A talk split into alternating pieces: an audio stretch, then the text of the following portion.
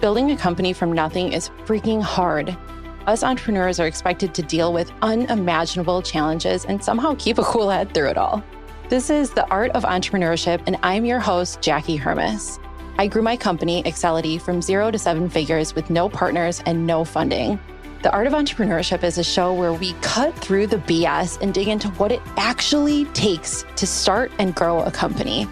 If you give me your time, I promise it won't be wasted. Now let's get to work. Hello, and welcome back to the Art of Entrepreneurship. You know, it has been a hot minute since I recorded an episode because I, well, this is airing a few weeks after, but I just got back from my trip to Peru and I had lots of time to think. As usual, whenever I travel, I end up just, you know, thinking about life and pondering everything and coming back with big ideas and things I want to try and that's that's kind of where today's topic came from. Today, I want to talk about breaking through your upper limits and just how dang uncomfortable growth is. I've been having this conversation a ton lately with friends and family and especially my team at Accelity. So, of course, I want to bring the conversation to you on this podcast as well. When I think about my stance on this, I guess it is, I don't know, that growing kind of sucks. Like, the end result is fantastic, but the process can legitimately feel so terrible that you have no idea whether you are growing or you're actually failing, and whether it's time to quit or whether you're on the verge of a giant breakthrough. The process of growth is just it's painful. It is filled with massive challenges, with self doubt, and sometimes with days that you don't even want to get out of bed. It's not some Instagram picture perfect process like a lot of people make it seem.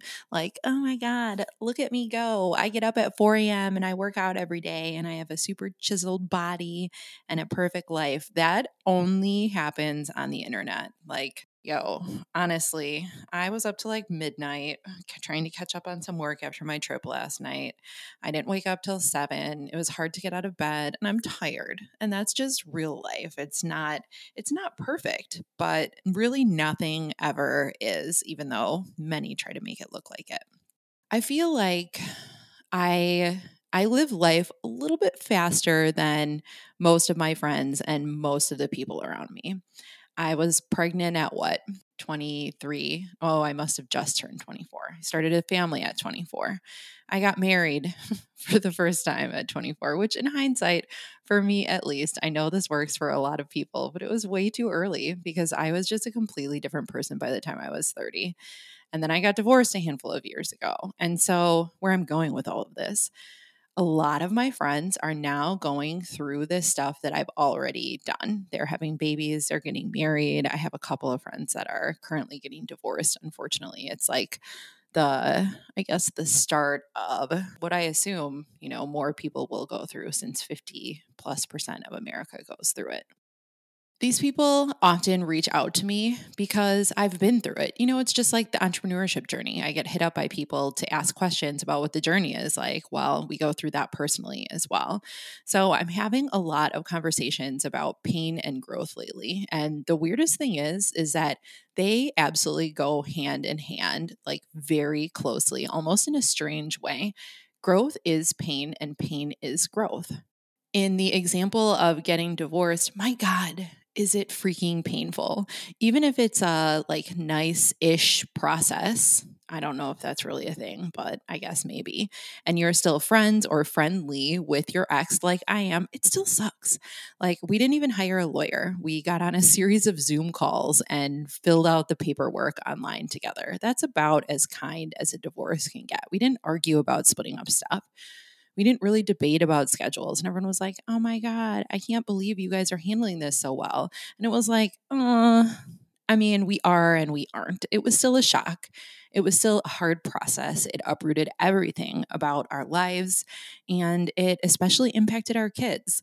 I'm really glad that things are so much better now, but it took so many years of pain to get to this time of beauty and peace. I remember so many times sitting on the balcony of the little teeny tiny apartment that I had when I was getting divorced and looking out over Milwaukee and being like, what is happening? What is happening in my life? I was just distraught and I had no idea who I was or what was what was going on. And it was painful. But in hindsight, that was growth. My team at Accelity is really leveling up right now, too. We have matured so much over the last decade, which is natural. Of course, everyone and every company grows up over a decade. I started the company pretty young 10 years ago. I was 27 and I didn't have a ton of experience. And I ended up hiring fairly early career people to hustle alongside of me, some of whom are still with me. Shout out to Jenny and Becca. You're freaking awesome. And the company just looks different now. We're a lot more experienced, we're hardworking. That's not different. But everyone on the team is just talented as heck. And in order to match the kinds of clients that we want to bring into the agency, we have to continue leveling up all the time, just as most companies should. That means we've been evaluating how we operate and putting a lot of new processes in place lately and working with some pretty incredible clients that have big needs and they have high expectations. And frankly, when you are leveling up, it creates a lot of friction because change is hard. It is very easy to stay the same. It's easy to push back on changes and be like, oh, well, I don't think that's the best thing because it's too complicated. And I'm not saying that the hardest path is always the best way either. It isn't. I always look for the simplest way to get things done. But the simplest way from A to B isn't always the path of growth. And often, in order to change, we have to choose the path of growth. I was talking to one of my team members about this yesterday. She is feeling very uncomfortable. She's doubting herself. She's doubting her experience. And really, she's questioning a lot about how she functions at work. And I've been thinking about this situation for a while and thought a lot during our conversation. And as her coach, I realized that this is the growth process.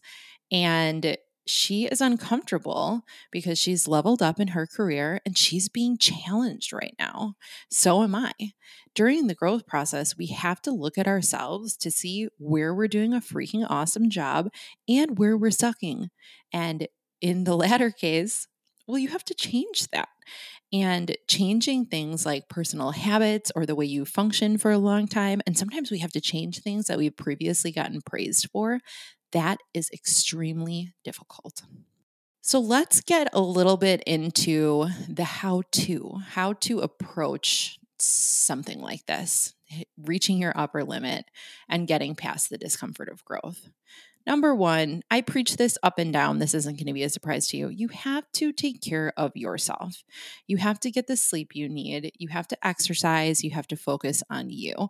I have been doing a crappy job of that this week because I, let's see, today is Thursday.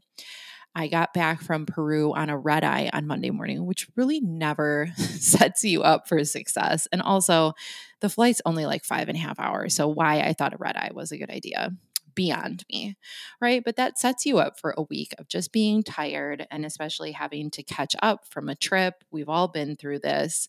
Um, it gets you in this cycle of just being exhausted. It's really easy to just have a crappy attitude and procrastinate and not do the things that you need to do when you are not getting the sleep that you need, you're not exercising, and you're not focusing on you. Focus on yourself and not others. And whatever you do, do not deal with your issues with substances. I definitely have the tendency to get stressed and be like, I'm ready for a glass of wine. However, I am trying to keep my weekly alcohol consumption to three drinks or less. Therefore, there is no opportunity to do that. And you know what? Dealing with your stress with alcohol or weed or, you know, whatever people do, it's just a really bad practice because you're not learning how to actually deal with your stress. Number two is just remember all of the times that you have been through this before. Remember that you have survived every single hard day and every single tough experience. You have survived starting that new job and being terrified. You have survived getting on that stage and speaking. You have survived that breakup where you felt like you didn't want to get out of bed. You survived. I mean, God, look at the last few years. We survived the pandemic, our kids being at home, social unrest, political change. Ugh, don't even get me started on that. And we have all come out more resilient. This situation that you're in right now, if you are uncomfortable and you are growing, is no different. You have been through this before and you will come out the other end even better again, just like you have before. The next thing I would do is envision the life that you are going to have when you get to the next level. Like, what do you want? What is your ultimate dream? Make a vision board, document your dreams, look at your vision board every day. I literally have mine next to my bed, which I know is so extreme and ridiculous, but that's just me. I wake up every day and I look at it and it's all about positive thinking and how optimists are happier and more successful than others. It's about getting the sleep that I want and leading into eating more greens and spending time with my family and just being happy. I literally was just looking at it before this, so I probably could recite everything I cut out of the magazines and put on there. Envision the life that you have Remind yourself every single day. And then when you're struggling and you don't want to get out of bed, you can look at the life that you want in your future and you can continue to chase it even when it's hard. Last but not least, when you are hitting your upper limit and you are uncomfortable, just remember that everything is a season. I tell myself this with my kids all the time because they can, I mean, God, everything is a season with kids, right? Like they are 18 months or two or three, and they're so hard because they're on the move. They're running around everywhere. They're just unreasonable little people. It's difficult. They get to their preteens and they're going through hormones and friend relationships. And they're like, uh, I don't like school. My kids' thing now is every day we ask how school is and what they did. How was school? Boring. And it's like, dude, I know that all three of them have liked school in the past. So I don't know what created this consensus that school is boring. It's a phase. I'm sure that they will go back to liking it.